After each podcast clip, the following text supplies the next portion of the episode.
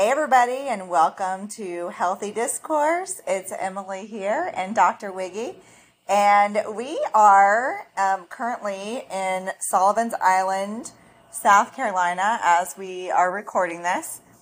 Each year we go on a belated anniversary trip while our kids are visiting my parents in Western Maryland, and we come here fairly often for this trip.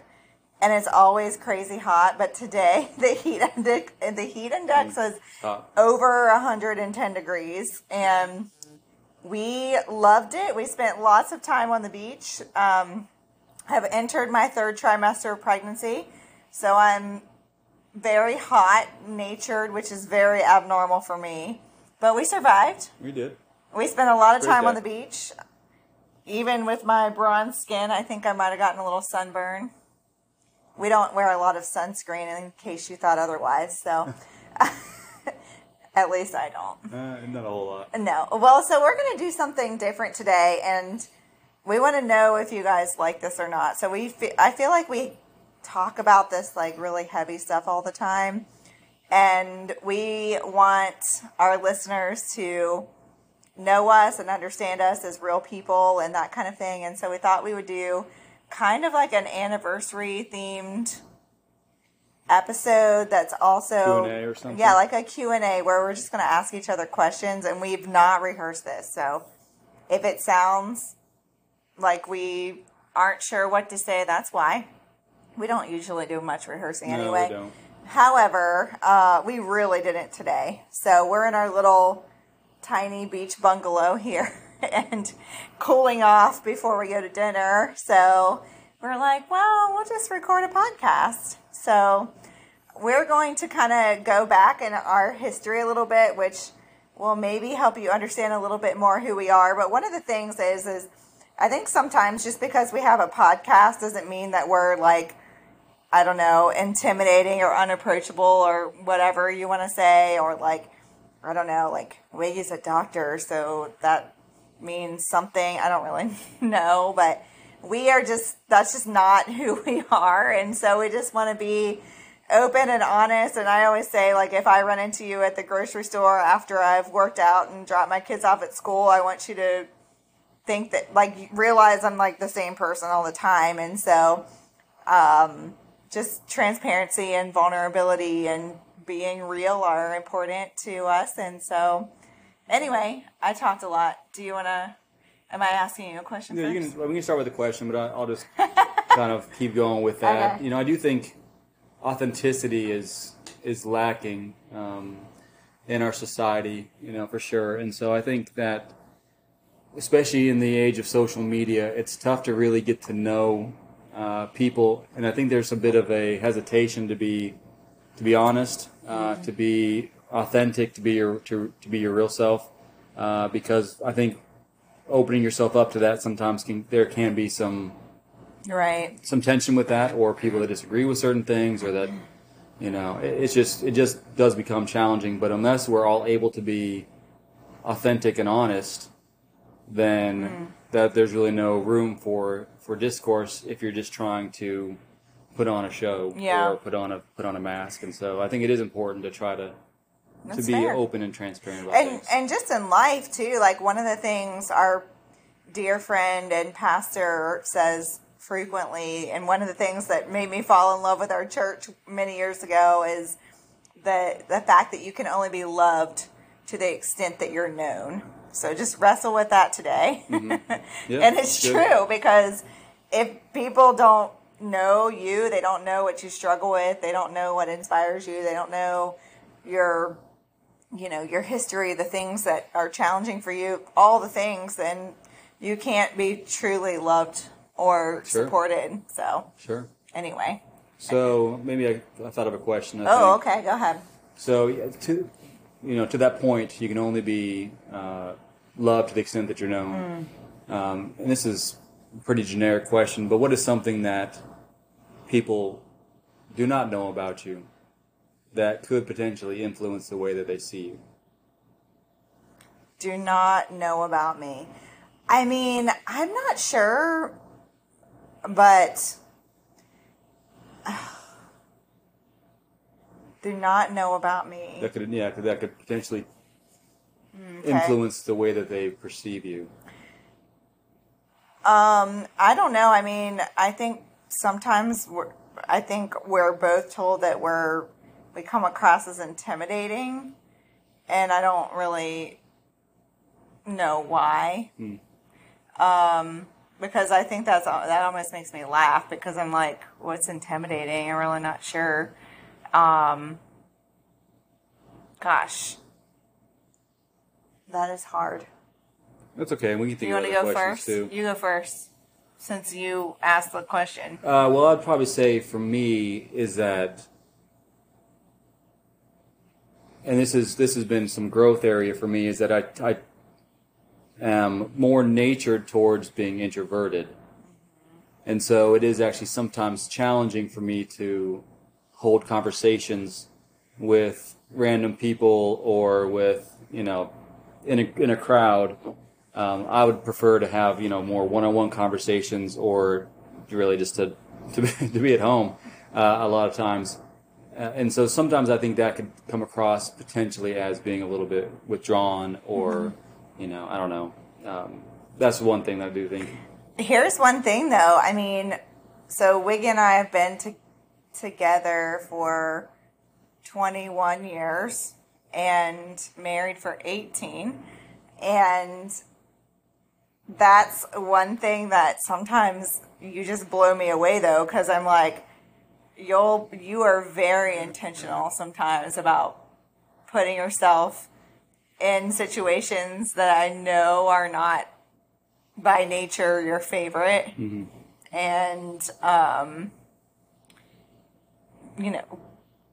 getting to know random people and that sort of thing. And I'm always like, wow, I know that's hard for him, but it's always really fruitful too, though. Oh, for sure.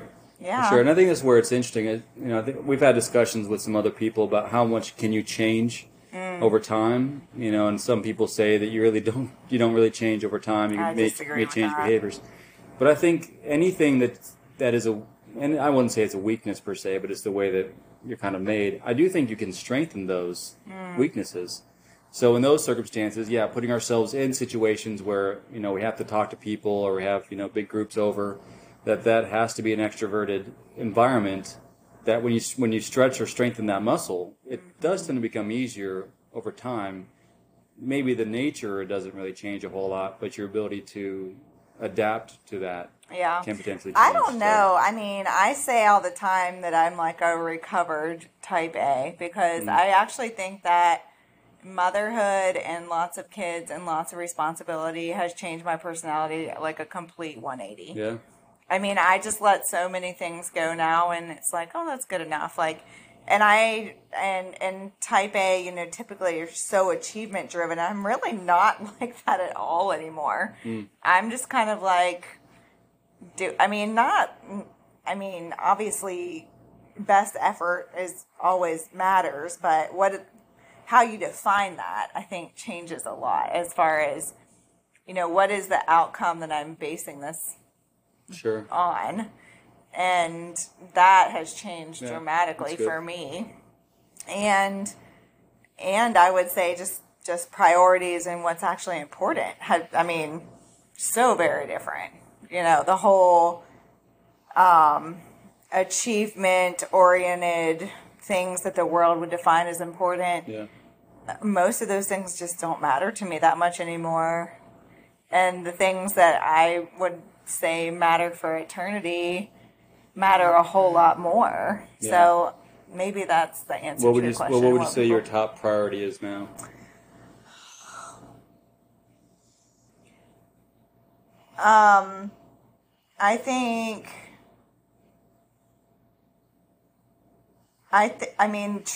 I think just reflecting and sharing Jesus and whatever that looks like on a day-to-day basis. And that sounds like the church answer, but I really mean that. Like, and it looks a lot different than I think like it sounds. So I was just telling Wiggy, I've had a few opportunities over the last few days to really encourage people and to feel like God was using that. And to me, that's just so encouraging back to me to feel poured out for things that matter rather than something that all the people are going to see. And like, you know, all of these situations just affect one person or one or two people. And so, but like, that's what matters most. That's where God is glorified and his people grow rather than some grandiose thing that all the people see and is externally important rather than truly affecting and impacting someone's life. And so I think you do a great job with that. I know that's... Well, thanks. I mean, you do. And also I'll add, that is, and Wiggy knows this, maybe this is something people don't know.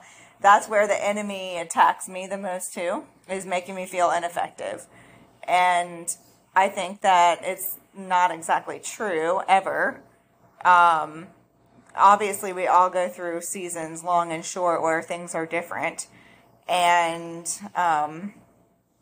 being pregnant with a 5th child and being very kind of focused on our own family and that kind of thing makes that feel a little distracting. But like I said, I had several situations in the past 3 days where I'm like, wait, that's such a lie. Yeah. You know, that's such a lie.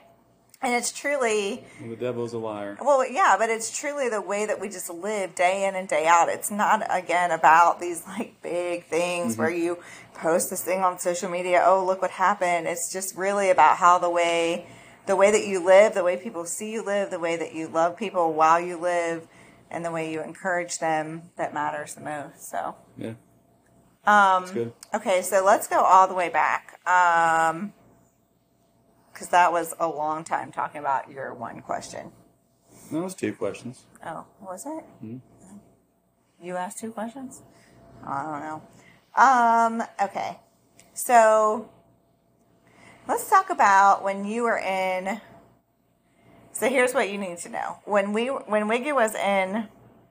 We got married 2 weeks before he started medical school. So we did all that while we were married. And then... He had to decide what he wanted to be when he grew up, which means you have to choose your residency specialty. And at the time, I think God was already calling him toward integrative medicine and something different. But of course, when you're in allopathic medicine and you don't have integrative medicine to choose from, you've got to kind of figure things out. And so talk to us about your journey of deciding to do what you felt called to do versus the most competitive just because you have the test scores and all of the things. It's probably less described as a journey and more described as a battle. That's okay. It really was. That was probably one of the most unsettling times for me, just because I couldn't really make a decision. That's really, I think that's when you feel stuck is when I think it becomes so unsettling. So really, yeah, the situation was that fortunately through med school, I did really well and was near the top of the class and had good test scores. And so I had options, which and sometimes can actually make it that much harder. Sure. Because having pretty much all options on the table, then sometimes it's easier when you just have 1 or 2 choices. So I had so much influence or so much pressure from so many different people and just different mentors and just anybody that would kind of tell me that I should do this or I should do that, and basically what it came down to is that everyone was generally pushing me, and this was an internal struggle too, is that I should just choose something that is highly competitive because it provides the highest income and the least amount of work. So that's generally how some competitive of the things you were considering require plenty of work, but that's okay. It was really income. Yeah. Ultimately. Yeah, it's generally income and lifestyles is what it generally boils down to, and that's where the competitive fields are typically those better income, better lifestyle, and so. And I wanted, you know, to have better lifestyle, and I wanted to provide for our family, and so those things did weigh heavily on me. But all along, I just didn't feel like it was the right.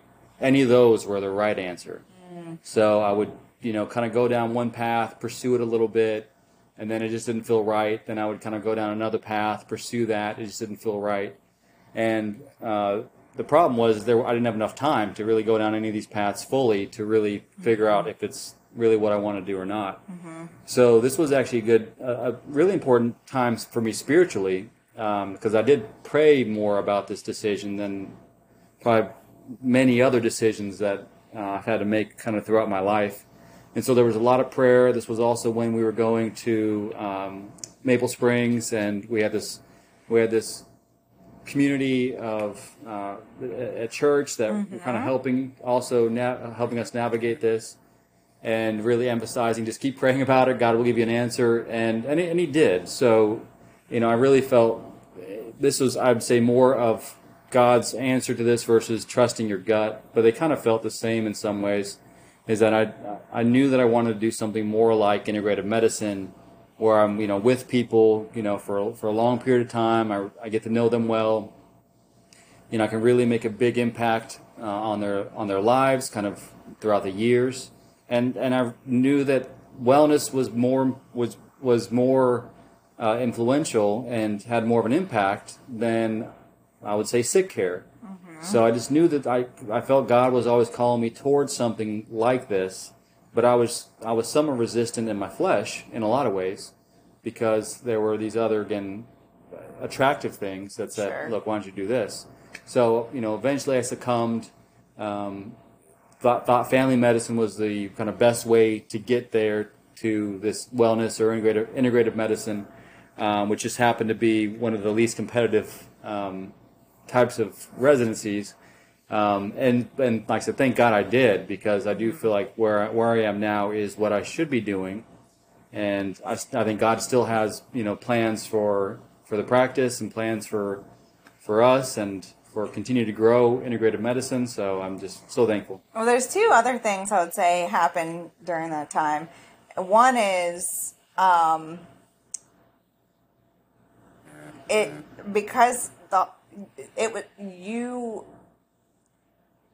until then, let me just say this. Back then, this was what, I don't know how many years ago it was. It was a long time ago. Yeah.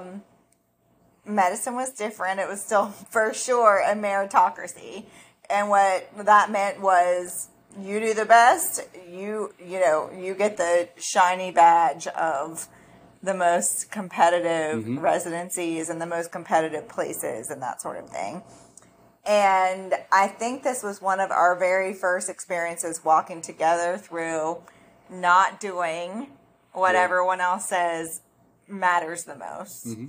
And for me, I was just like banging my head against the wall, because I was like, you have to decide, because they can see, or they know where all you're applying and for what. Right. And so my fear was that family medicine wasn't going to take Wiggy seriously, because it was the last thing he interviewed for, and he had interviewed for these other specialties that were far more competitive. And I was like, this is going to mess everything up, and you're going to end up not matching. But I think it was good for me in that it was like trusting a process of growing and deciding things in a different way than the linear approach that my now retired type A self was always kind of trying to do. And so I think that those two things, just kind of going against the grain and realizing that all decisions in life aren't linear, were both really helpful. And that was one of the first times, I think, that like in the end we were like, okay, well, we did this differently, and look how it worked out, And so that was, versus kind of following everyone's expectation as these kind of two high achievers or whatever you want to say. So that's interesting. Yeah. Okay. So we're going to end this soon. And I want to know if you like this, because if so, We will do more episodes like this around other life issues. So I actually have two other questions. Let me ask your question back to you. And this was similar to what you asked me, but what was one of the hardest decisions you've had to make in the past 18 years? Since we've been married. Okay, so, I mean, I think the most obvious one that, I was just telling the story the other day. So, what you might not know is I was our primary breadwinner for a long time. Medical school and residency are a long time. Mm-hmm. And we're fortunate that happened because I had a really good job. And I worked really hard outside of that job doing extra things like personal training and even spray tanning. And that really helped us financially during that time and allowed us to make choices that helped us to be less strapped to debt, I guess I would say, sooner and making decisions that we had more flexibility, I think, than a lot of people going through medical school and residency because of the decisions we made and because of I was very frugal back then, and I had a really good job. Back to my type A, my recovered type A. I was in different types of sales through all that time, and commission drove me greatly. So the hardest decision because of all that and my drive and wanting to feel, quote, important and kind of growing up when I did, going to Wake Forest when we did as a female, and then I don't know, just all this influence around me. I was supposed to go back to work when our first son was 8 weeks old. That I made up that date. That was not, my boss was like, you do whatever you want. I only wanted to take 8 weeks off. And as a first-time mom, that was a lot more, it was much more challenging than what I had imagined. And I was supposed to go back part-time working from home when he was 8 weeks old. And right before that happened, one of our mentors at our old church, who led our young adults ministry, preached at our church one time. I don't know that he ever preached. I think he went into ministry after that, but I'm not sure. But he preached a message on God's will. I have no idea what he said. Literally no clue. But we left, and I was just like in tears the whole day. And it just wrecked me. And I told Wiggy, I was like, I need to quit my job. He was like, what?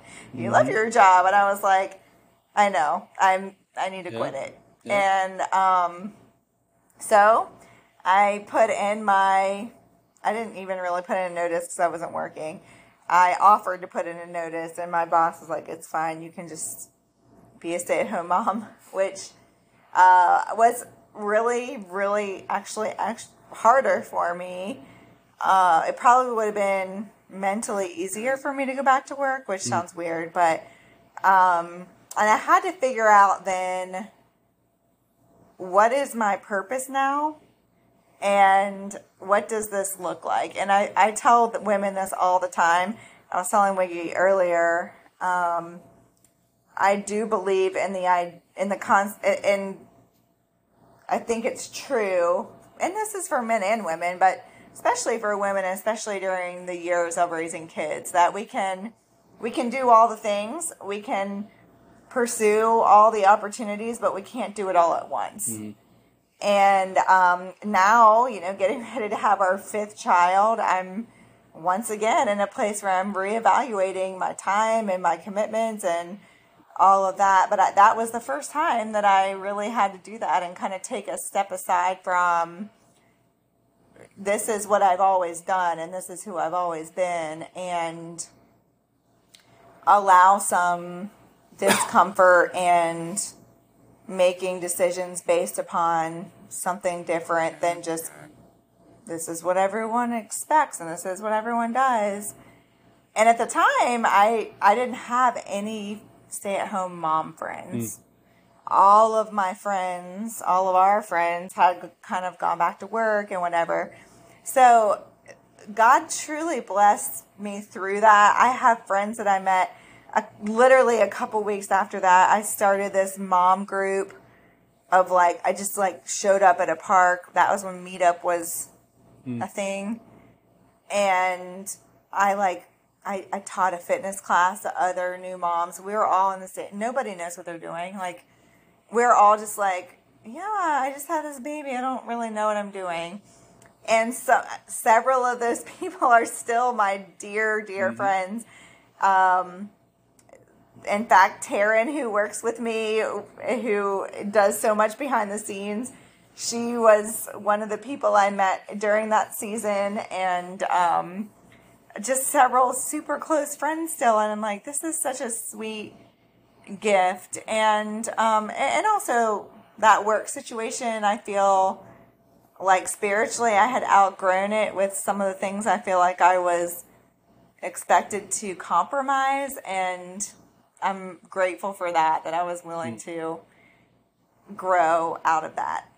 You should also know that Wiggy had only been out of his residency for 6 months at that time, and so it was just a huge time of transition for us. Big deal. Yeah. Sorry, that was a really long answer, but it's okay. Yeah. All right, so we can do this more based upon current events, things that keep us up at night, that kind of thing.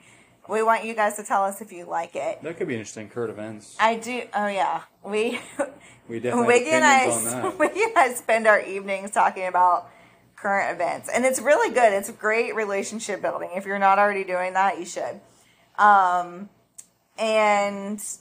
I do want to ask you, because this is what people ask you all the time. Okay. What are you most excited and or nervous about being a girl dad for the first time ever? Well, the nervous part is I just don't know what I'm doing. So I do feel pretty comfortable raising boys at this point. Yeah. I mean, part of it is just when you're a boy, you kind of know how to raise boys. So, but I think I've kind of figured out, and there's a wide variety among our boys. They each need something a little different. So, but I think I figured most of them out for the most part. So, having a little girl is just going to be a completely different ball game. And so that's the nervous part. And then also the exciting part, because it is completely new and different. What I'm looking forward to the most, and I think I was talking about this with you earlier, is that I'm just looking forward to being the one that can help her see her self-worth. And so that's, I think that is an important job as a dad, to help your little girls understand that they are so valuable, so precious, and deserve to be taken care of, deserve to be loved, and deserve to be protected. Yeah. And so I'm looking forward to being an example of a man for her that hopefully someday she can find in a husband. Yeah. And so that's a lot of pressure, but I take that responsibility very seriously, and I'm very excited about that possibility. Well, I mean, I think on that note, I grew up a fairly girly girl, and I kind of feel the same way. I've kind of resigned myself to okay, I know how to be a boy mom now. I never thought I would be, and now I've done it times 4, and I'm growing in that every day. But I know how to do this. I know what they need from me generally. Yeah. And arguably, I think that this experience, even for them, is going to, because Wiggy sets a great example for them about how to be a strong and courageous man. And I want to set an example for them about, I want them to see in me characteristics that they want to see in a wife someday. And so that calls me to a higher, to be what I hope for them to be. to you, and then the way that you treat me, of course, that's an example for them all the time, but yeah. This is kind of like switching out their roles, and it's so interesting. Like, I just never thought that this would be our I just said, yeah. Like, this is it. Like, this yep. is wonderful. I love it. I get it now. It's all great. And then here we are. So that's exciting. I feel a lot of the same things. I'm like, gosh, like, I love girl stuff, but I don't ever, like, I'm going to be able to do these things with my own daughter. Like, it's going to be so bizarre. So it's still very surreal, I think, for both of us. But for sure. We were just, even like, there were little girls on the beach today, and we're like, oh my gosh, like, this is going to be real. So mm-hmm. Anyway. All right. Well, once again, let us know if you like these Q&A style podcasts. And we'll do more specific to any topics that are of interest. So anyway, thank you so much for joining us and tuning in as always. And we always enjoy getting to know you as well. So let us know what questions or comments you have. And we always appreciate your reviews on whatever listening platform you listen on. And please make sure to subscribe and follow us as well. Have a great one. Thank you.